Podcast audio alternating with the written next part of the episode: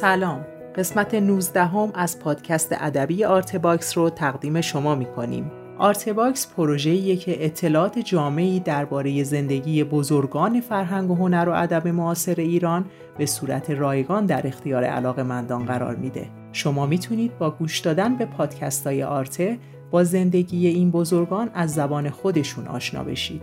اگر دوست داشتید بعد از شنیدن این پادکست به سایت آرتباکس هم سری بزنید تا آثار هنری، های این هنرمند، گفتگوی تصویری و صدای کامل مصاحبش رو هم به صورت رایگان ببینید و بشنوید. پروژه آرته صرفاً با اتکاب حمایت های مالی علاقمندان فرهنگ و هنر پیش میره اگر مایل هستید در ثبت تاریخ معاصر فرهنگ و هنر ایران سهیم باشید می‌تونید با حمایت های مالی ما رو یاری کنید. لینک هامی باش که در توضیحات این قسمت قرار گرفته راهیه برای کمک به پروژه آرته.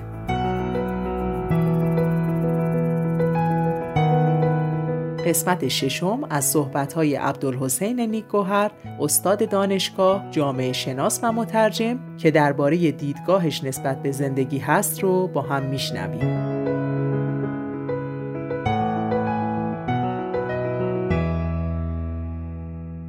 خیال و تخیل عامل عمده پیشرفت و اکتشاف و اختراع هستند. من هیچ اینو چیز نمی‌کنن. یعنی اصلا خیال پردازی نباشه نه علم نه ادبیات هیچ کدوم تحقق پیدا می‌کنه همه در خیاله.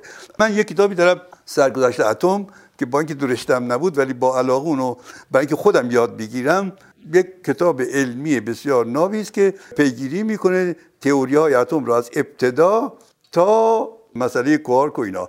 در اونجا ما مثلا می‌بینیم که بیشتر این تئوری های مربوط به اتم در حالت خیال و تصور و یک لحظه برای اون دانشمندان از دیدن مثلا یک قطر آب در شکلش افتادنش یه ذهنی خطور می‌کنه جرقه می‌زنه و این میره دنبال اون آزمایش اونا می‌بینی که یک تئوری بر اساس این خیال و اینا به وجود میاد. خیال هم در ادبیات هم در شعر و هم در علم. بسیار نقش مهمی داره. حالا از این که بگذاریم خب باید زندگی هم شما زمین رو بسیار روی زمین صفر راه بری بذاری و بدونی که زندگی روزمرت هست نیازمندی ها هست. خودت هم نیستی خانوادت هست مسئولیت در مقابل داری همسرت هست فرزندانت هست. اینا هم همیشه به حساب میاد. و همین دلیل با رعایت همه اینا ولی با اعتدال یعنی شما نمیایی همه رو فدایی مثلا کسب مقام بکنی یا کسب پول بکنی و نه. سعی می‌کنی که خب به زندگی متعادل شرافتمندانه و محترمانه برای خود تأمین کنی. در کهنسالی با سر پر و جیب خالی بهتر میشه زندگی کرد تا با جیب پر و سر خالی. اونچنان زندگی کنید که پس از مرگتون فرزندانتون به نامتون افتخار کنند نه به مالتون. اینو باید به این صورت بگم. ببینید ما یه عقیده داریم یه نگرش یه اتیتود من اتیتودم ثابت مونده. اتیتود اون بستر عقایده. یعنی شما یه چارچوبی دارید اصولی دارید بر مبنای اون اصول عقایدی را بر مبنای اطلاعاتی که از بیرون می‌گیرید حالا از کتاب ها از رادیو تلویزیون از همه جا عقیده ای می‌سازید. ممکنه عقیده تغییر کنه. ولی اون بسترش اون اتیتودش اون پایدار میمونه. مثلا شما معتقدید که باید در انتخابات به یک شخصی رأی بدید که این اصول رو داشته باشه. خشونت نورزه. مثلا در خانه اهل خشونت نباشه با همسر و فرزندانش. اهل ریا و رشوه نباشه. یه شخصی رو انتخاب می‌کنید میگه. بعد یک خبری پخش میشه یک چیزی درز می‌کنه. می‌بینید نه این شخص اون نیست. عقیدتون نسبت به او عوض میشه. ولی اتیتودتون اون ایستارتون اون نگرشتون نسبت به راستی درستی و انتگریته یک انسان سر جای خودش میمونه. من می‌خوام بگم ممکنه مثلا عقایدم تغییر کرده باشه ولی اون بستری که این عقاید روشه اولا میهن دوستی. دوست داشتن زبان. و احترام به بزرگانی که برای این مملکت خدمت کردن مثلا از فردوسی و مولانا و حافظ و سعدی و اینا های اینا همه برای من محترمه. یعنی من وقتی با احترام کتابشون رو باز می‌کنم وقتی نظامی رو می‌خونم لذت می‌برم واقعا تحسین می‌کنم عطاری می‌خونم تحسین می‌کنم. به خوشحالم که در یک فرهنگی بدونم بوده که این بزرگان را داشته و اونها با اون شرایط اون زمانشون این خدمت رو کردن به ما و ما باید اینو گرفتیم بهتر کنیم و تحویل بعد بدیم. یعنی این دین به گذشته دین به گذشته و مسئولیت در برابر آینده همیشه باید در ما زنده باشه. و انسان ها اگر این رو در خودشون تقویت کنند به نظر من جامعه خود من اصولا معتقدم که ادعای دگرگون کردن تغییر دادن اینها رو من شخصا نداشتم هیچ وقت نداشتم. من همین خاطر که در شعای دستم بتونم کار خیر انجام بدم کار خوب انجام بدم راضیم و بیشتر من از بازوی خود دارم بسی شو که زور مردم آزاری ندارم. در این باره کتاب های زیاد نوشته شده. البته این پیشنهاد آقای خاتمی در اون دور خیلی با استقبال روبرو شد. ایده خوبی هم بود. طبیعی مقداری هم مناسبات ما با کشور همسایه خیلی بود. ما بهترین رابطه رو با کشور عربی عربستان من یادمه در دوره خاتمی داشتیم که اون اجلاس سران که در ایران تشکیل شد در همین ساختمان اجلاس که وقت تازه افتتاح شده بود و زرورق باز کردن و همین امیران عرب اومده بودن. هنوز که ساختمان آماده بود برف بارید و از چکه می‌کرد. سالن و این امیران عرب اومده بودن بیرون برف رو می‌دیدن برای اولین بار در عمرشون. من یادم ما نظرسنجی کرده بودیم در اون باره. من سالهای اول کار نظرسنجی بود. درباره همون اجلاس سران در ایران نظرسنجی کرده بودم. خب ببینید متفکران بعض سوابق خودشون مثلا اینجا کتاب فوکویاما با تیراژ خیلی بالا در آمریکا منتشر میشه که خبر میده از برخورد تمدن و ببینیم که این واقعی تر بود. بعد مثلا 11 سپتامبر اتفاق میفته که تاریخ ورق می‌خوره. قبل از 11 سپتامبر بعد از 11 سپتامبر. و می‌بینیم که دنیا روز به روز عرصه های آزادی و حقوق مدنی حتی از این بیشتر قرن بیستم که در واقع تمام مبارزات برای تأمین اجتماعی بود حقوق تأمین اجتماعی بود برای بازنشستگی بود برای بیمه های درمانی بود برای آموزش رایگان بود الان می‌بینیم همه اینا داره یک به یک زیر سوال میره. این بحران همین روزهای فرانسه که می‌خوان قانون بازنشستگی رو تغییر بدن یک قانون بازنشستگی که وقتی که آقای دوگل در 1946 جمهوری پنجم رو به رأی عمومی گذاشت اولین چیزش روی تامین اجتماعی قدم به قدم شروع کردن به بس دادن این تامین اول از کارگران. بعد تا هزار در روی رسیده بود به کشیش ها و به زندانی ها حتی اینها هم مشمول تأمین اجتماعی می شدن حتی زندانی ها یعنی این قانون در چهل سال پیشرفت می‌کرد. مرحله به مرحله اونایی که در زیر این چتر نبودن می آوردن زیر چتر. حالا یک یک دارن بیرون می‌کنن. یک یک دارن اینا نه شرط و شروط می‌ذارن. برای کسی که بیمه بشه باید این باشه آموزش رایگان رو تبدیل کردن به آموزش به پولی.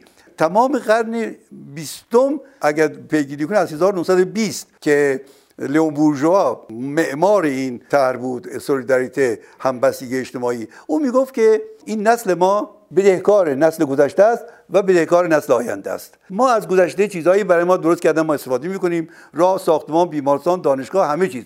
از موهبت کار گذشتگان داریم برخوردار میشیم. وظیفه داریم که این رو بهتر تحویل نسلهای بعدی بدیم. خوب این این طرز فکر سولیداریته است همبستگی اجتماعی است که نسل حاضر مسئول دو نسل گذشته و نسل آینده است. این طرز فکر درخشان الان رفته زیر سوال و آقای ماکرون داره تجدید نظر می‌کنه. سن بازنشستگی 60 سال بود کردن 65 سال 62 سال نیم 65 سال الان به روی 67 ساله که بعد شما بیشتر کار کنید کمتر بگیرید. تازه همه بازنشسته ها مجبورند در زمانی که کار می‌کنن با صندوق های بازنشستگی بیرون پول بذارن پس انداز بکنن اونجا که بعدا وقتی که بازنشسته میشن سی درصد 25 درصد بازنشستگیشون رو دولت می‌پردازه یه 50 درصد اونجا میگن 70 درصد زمان اشتغالشون رو بتونن در دوران بازنشستگی بگیرن. این داره به این بحث البته خب بیمه و صندوق های بازنشستگی روی داد و ستد بدبستانی کار می‌کنه. یعنی تعداد کسانی که بیمه شده هستند و تعداد کسانی که از این صندوق مستمری بگیرند وقتی قانون تصویب میشه مثلا 1900 زمان مصدق که قانون در ایران تصویب شد. خب ده نفر حق بیمه می‌داد حتی یک نفر هم نمی‌گیره. تا ده سال بگذره. این پول انباشته بشه. اونجا از دهمین سال افرادی با ده سال سابقه بعد با 20 سال سابقه. زمانی که من در سازمان تامین اجتماعی مشاور بودم و در مؤسسه عالی پژوهش تامین کار می‌کردم. به ازای هر هفت نفر سه سال اول هفت نفر سه نفر مستمری می‌گرفتن. وقتی که از اونجا بیرون اومدم ده سال به ازای هر پنج نفر پنج نفر. بعد شد هر به ازای هفت نفر می‌گرفتن سه نفر فقط بازنشستگی می‌داد. بعد بیمه بیکاری هم بهش اضافه شده بود. بعد با اینکه سی درصده یعنی 18 درصد حق بیمه است که مثلا در کشور می‌گیریم 9 درصد برای درمان 18 درصد برای بازنشستگی 3 درصد برای بیمه بیکاری که مجموعا میشه 30 درصد. این در مقام اینجا میگن خیلی خیلی بالاست. هیچ کارفرمایی با رغبت حاضر نیست که حق بیمه کارگرانشو بپردازه. و اینو حتما باید به نحوی از زیر بار بره.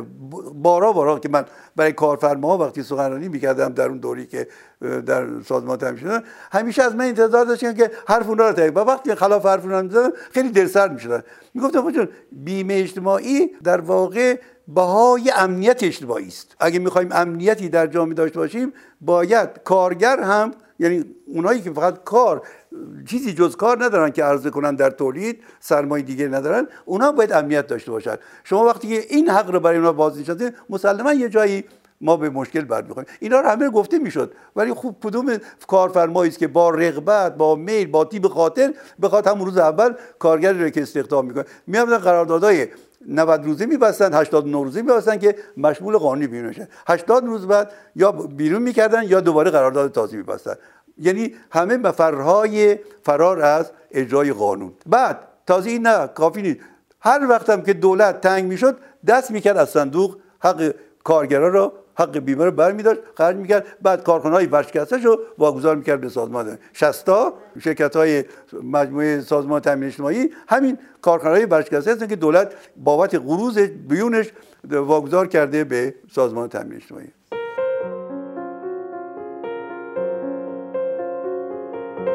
آخه یه زمانی می‌گفتن مرد نانآور خانواده فرزند اسای دست پدر.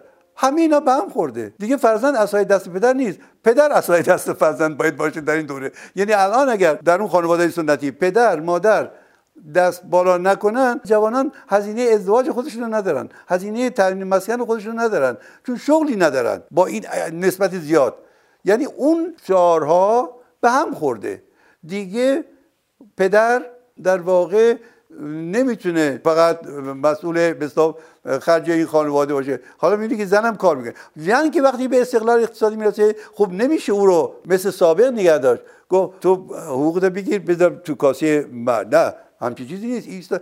برابریه. یعنی کم کم حقوق بشر حقوق مدنی ادعا میشه و اینا. زنان دانشجو می‌بینی که الان 64 درصده. در علوم انسانی 64 درصد دانشجوهای ما دخترن. خب شما نمی‌تونی که هم در دانشگاهی باشه که بیش از 60 درصدش دختر باشه بعد بیرون بیان اینا برن باز تو کوچه کنج آشپزخونه و اینا بشینند و و فقط ظرف بشورند و کونه بشورند و بچه داری کنن نه.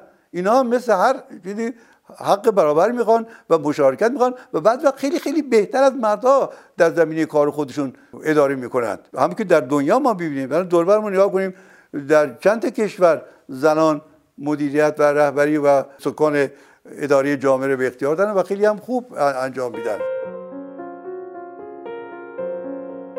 نمی‌دونم این اولا شاید وجود فضای مجازی چیزهای آسانی که در اونجا به دست میاد.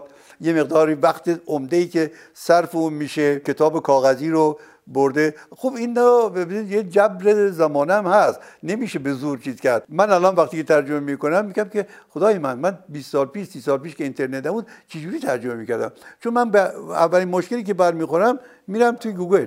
search گوگل می‌کنم. خب یعنی الان دیگه کم کم کتاب های فرهنگ دو زبانه چند زبانه از رده خارج میشه. یعنی دیگه واقعا جز دکور باید بشه. کسی نیست که بیاد بره یک کتاب هزار صفحه دو هزار صفحه رو باز کنه یا دوره 20 جلدی رو باز کنه. به ندرت مگر خیلی خیلی خاص باشه تاریخی. به الا همه شما تو گوگل پیدا می‌کنی. کار چند تا فرهنگ برای من انجام من خودم وقتی به این خونه میومدم 50 جلد دوره جا نداشتم. ده خدامو بخشیدم. خودم بیش از قیمت خود کتاب با داده بودم صافی کرده بودن. و دیدم جان دیگه سیدی گرفتم. ده خدا شد یه سیدی اگر لازم باشه اونو می‌ذارم. ولا خب اینه دیگه تغییر می‌کنه دیگه. با وجود این من خواندن کتاب رو کتاب رمان رو به خصوص توصیه می‌کنم. رمان یکی از ارکان جامعه شناسی است. یعنی دانشجوی جامعه شناسی باید رمان های کلاسیک را بخوانه. شاید توقعی خیلی زیادی که مثلا بگیم که دوره زمان های از دست رفته مارسل پروس کسی بخونه ترجمه صحابی رو ده جلدی رو. نه کسی نمی‌رسه چهار پنج سال سفر رو بخونه. الان واقعا خیلی دشواره. خودم هم به ندرت همشو نخوندم. بعضی از پاراگراف ها و قسمت هاشو خوندم. ولی خیلی از رمان ها هستن که دانشجوها به نظر من باید بخونن. چه نویسندگان ایرانی چه نویسندگانی که ترجمه شده. اینا جزو گنجینه ها و ذخیره های چیز بشری هستند. این میراث بشری رو باید ما از آن خودمون بکنیم. ما نمی‌تونیم نسبت به رومان رولان مثلا بی باشیم. نسبت به شاعران بزرگ خودمون حالا اون جای خودش داره. دنیا هم مثلا بی باشیم. من ایلیاد اودیسی رو ترجمه نفیسی رو خیلی خیلی همون وقتی منتشر می‌شد میخوندم. مال دانته رو کمدی الهیشو که اینها رو باید ما جزی از فرهنگ خودمون بکنیم. کسی نمی‌تونه بیاد امروز هم ادعای روشنفکری بکنه که البته من نمی‌دونم روشنفکر به چه معنا. و از این گنجینه بشری قافل باشه. همه کارهای خلاف قانون به نام قانون صورت می‌گیره. اصلا ما باید دنبال دولت حقوق باشه حقوق مدار باشه نه قانون مدار. قانون همیشه ببینید از دوره انقلاب روسیه لنین وقتی که به قدرت رسید برای هر کاری که می‌خواست بکنه می‌داد حقوقدانا یه قانون می نوشتند قانون می نوشتند می آوردن پیشش. بعد اینقدر این بالا پایین تبصره باز می‌کرد آخر می نوشت همکاری با بورژوازی جهانی تا مخالفاتش رو به یا به تبعید یا به زندان یا اعدام. یعنی با نام قانون کارهای غیر قانونیشون رو انجام میدن. همیشه همینجوره. قانون رو قانون عوض می‌کنه. یعنی قانون یه نهادی است که تا وقتی که خود قانون اون تغییر نداده است ما الان که چه سال از انقلاب می‌ذاریم بسیاری از قوانین داریم که در قبل از انقلاب تصویب شده و جاری و عمل میشه بهش.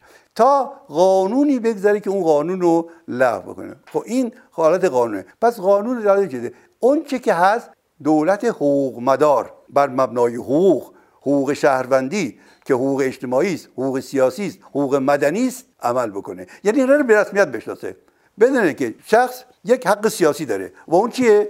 بره پای صندوق زمامداران رو تغییر بده. نه انتخاب بکنه تغییر بده و از حق امنیت برخوردار باشه. امنیت اجتماعی امنیت شغلی امنیت بهداشتی درمان. من پنجاه سال بیمه هستم ولی برای هیچ چیزی از بیمه جز یک برای عمل چشمم استفاده نکردم. اصلا بیمه نه داروهای منو تعمین می‌کنه یعنی ما داریم ظاهرا ولی هیچ کدوم یک طرف است. همش یک طرف است.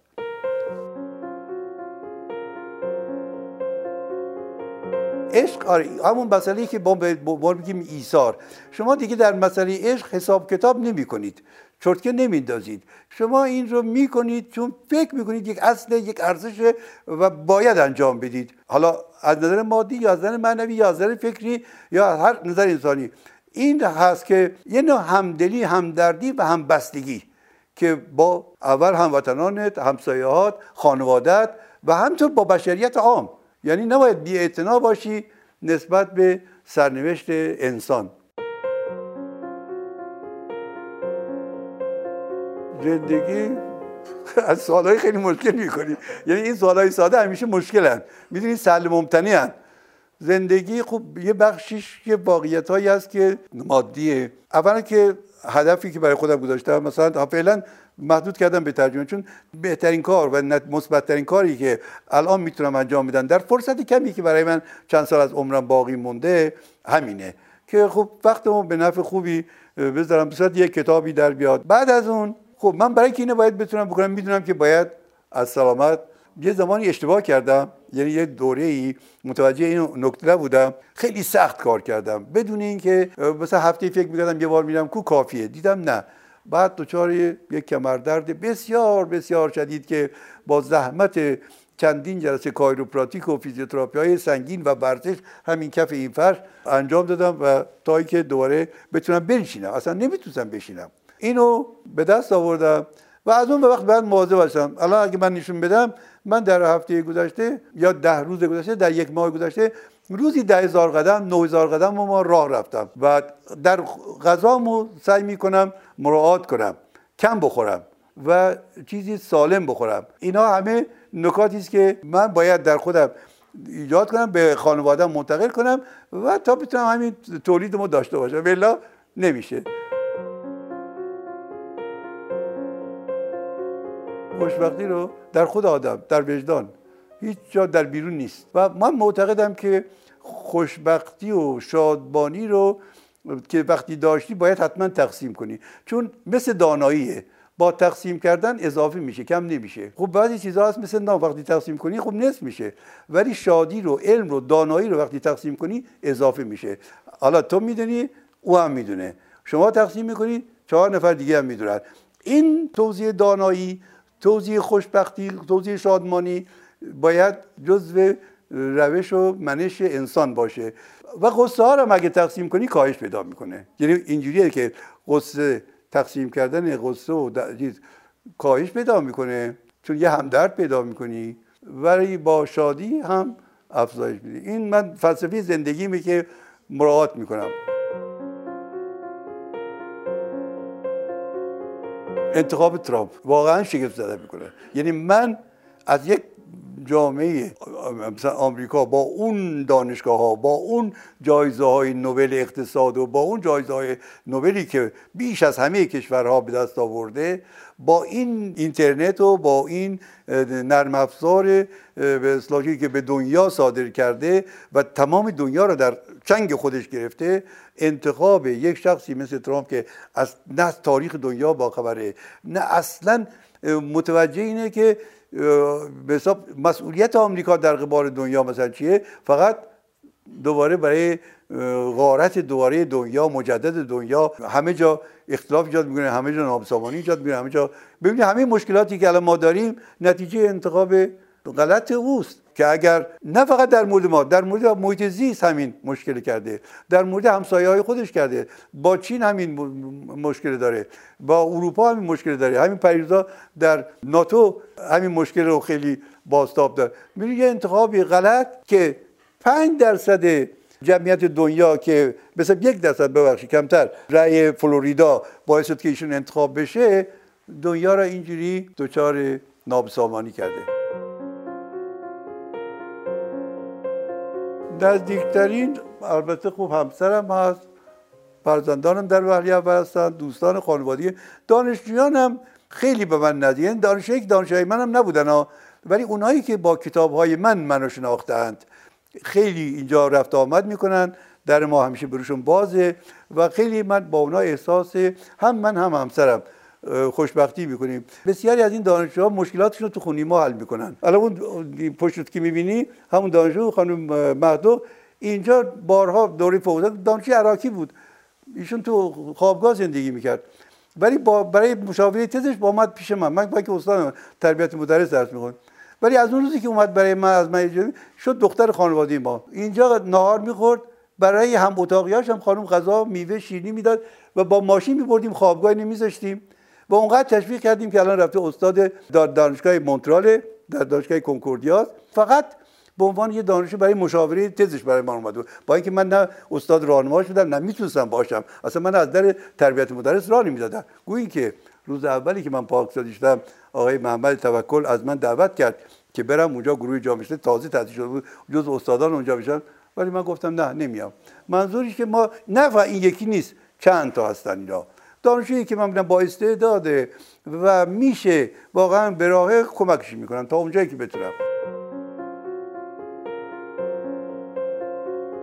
خیلی یعنی می‌خوام بگم جامعه شناسی رو من اول در خدمت خودم خانوادم و روابطم با دوستان اینا قرار دادم. یعنی بر اول من در مدیریت همین خانواده و روابطم با دوستان از دانش جامعه برخوردار بودم. یعنی این رو فهمیدم که همبستگی کلید به اصلاح یه جامعه خوبه. همبستگی نباشه. همبستگی بین نسلی و همبستگی فرانسلی. گفتم من همیشه خودمون نسبت به گذشته نسبت به همه شاعران گذشته نسبت به همه کسانی که در ساختن این جامعه سهیم بودن در هر حال. بعد خوب به ما این میراث رسیده. ولی ما از اون برخورداریم. حالا ببینید از این اتوبانایی که حالا نسل ما ساخته تحویل نسل بعد میده. بیمارستان ها دانشگاه ها اینایی که خوش شما اینا همه ما برخورداریم. پس مسئولیتی هم داریم. در مقابلی که اینا اول خوب نگه داریم و بعدم بهتر کنیم و تحویل نسل بعد بدیم. سرمایه یک کشور عمدتا نسل جوان و حالا نمیگم فقط تاثیر کرده اصولا نسل جوان اونا هم که از این فرصت بسا آکادمیک برخوردار بودن بیشتر مسئولند.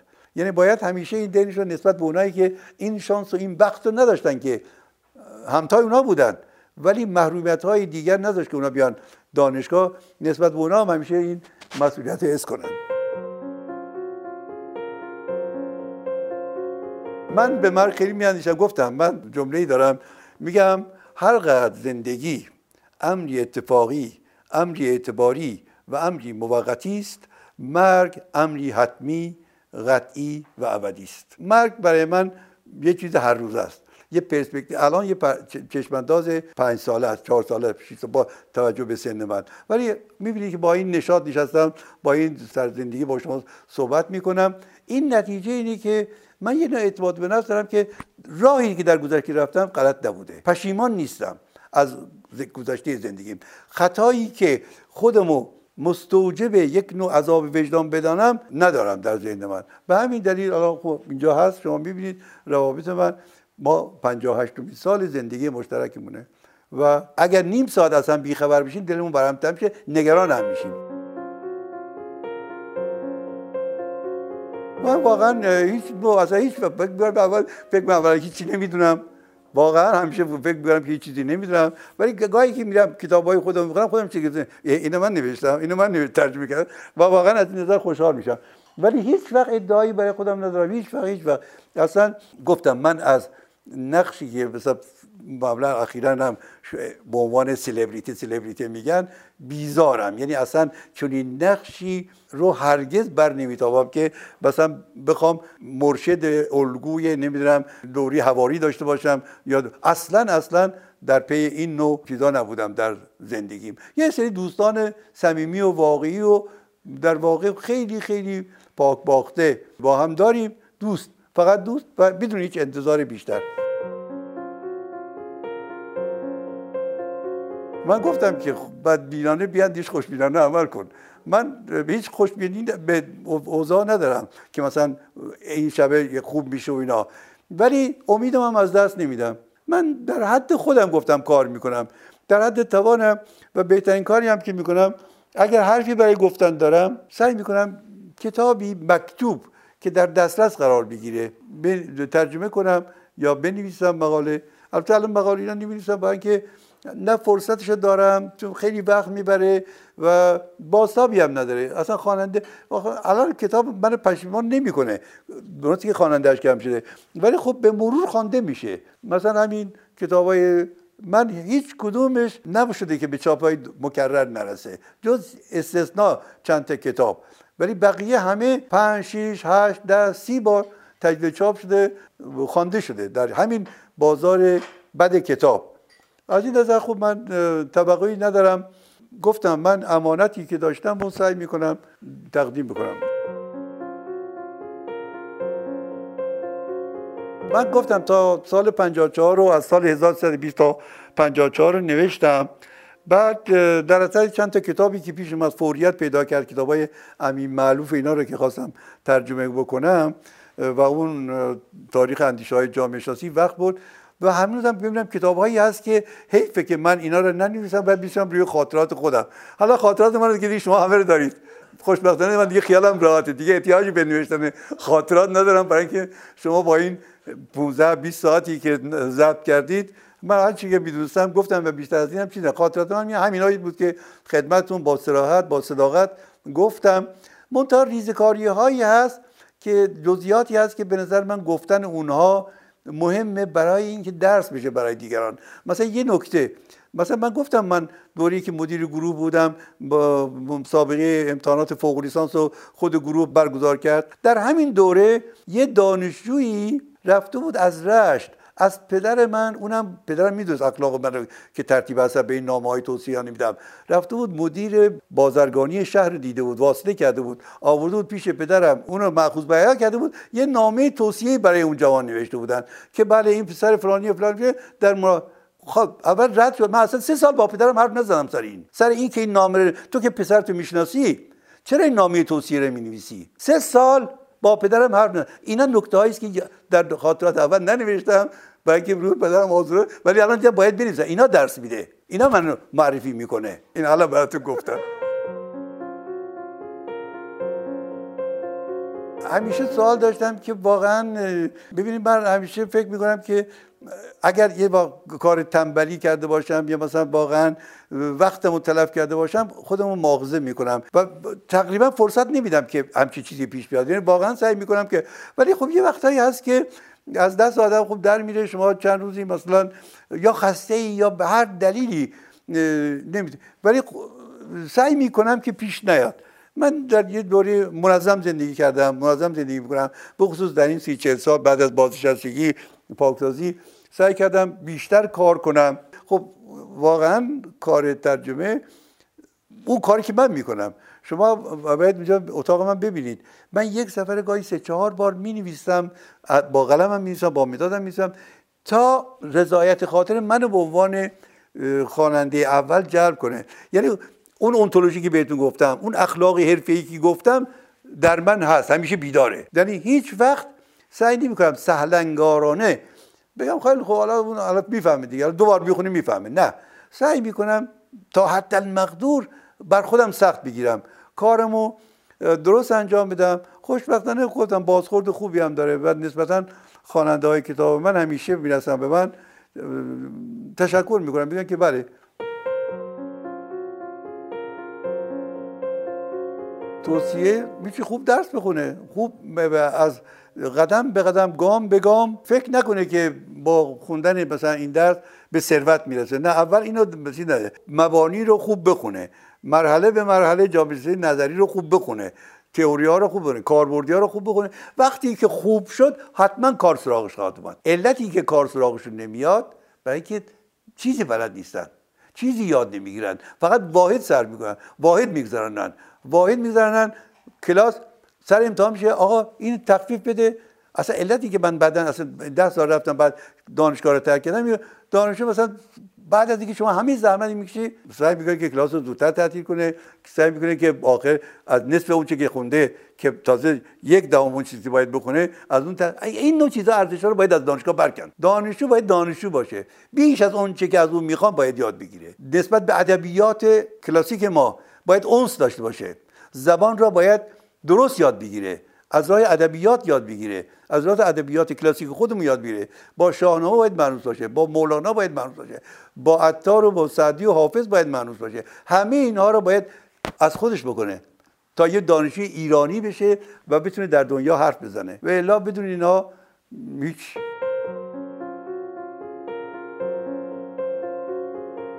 بالا من اصلا همیشه فکر می‌کنم این چند روزی که شما اومدید گفتم خدای چه همتی دادی به این مرد که این پروژه به این از امیدوارم واقعا از ته دل براتون آرزوی موفقیت می‌کنم.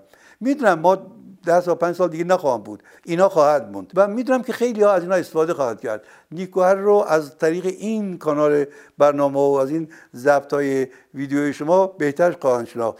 و من هیچ نوع سانسوری هیچ نوع چیزی در گفتارم با شما نداشتم. یعنی چیزی را که فکر کنید به فکرم رسید و بعد به خاطر مصلحت نگفته باشم نداشتم. شما دیدید شاهدش بودید. و برای اینکه به ارزش تاریخی این کارتون معتقدم به آینده. امیدوارم در مورد دیگران هم که در آینده خواهید کرد و از اینجا هم از اونها خواهش می‌کنم که باز با شما صحبت کنند. اون چرا که فکر می‌کنند صحبت کنن. مسلحت گرایی نکنن که به خاطر سود زیان یه روز دو روز نمی‌دونم سندار نه حقیقت واقعیت با ارزشتر و مهمتر از همین هاست و ایران باید باقی بمونه. آینده ایران رو در نظر بگیرن. آینده نسل جوان رو در نظر بگیرن. و اینا همین دقدقه های منه. بدونید که خب یه زندگی خودم دیگه. واقعا خیلی خیلی ساده. دیگه چی بگم؟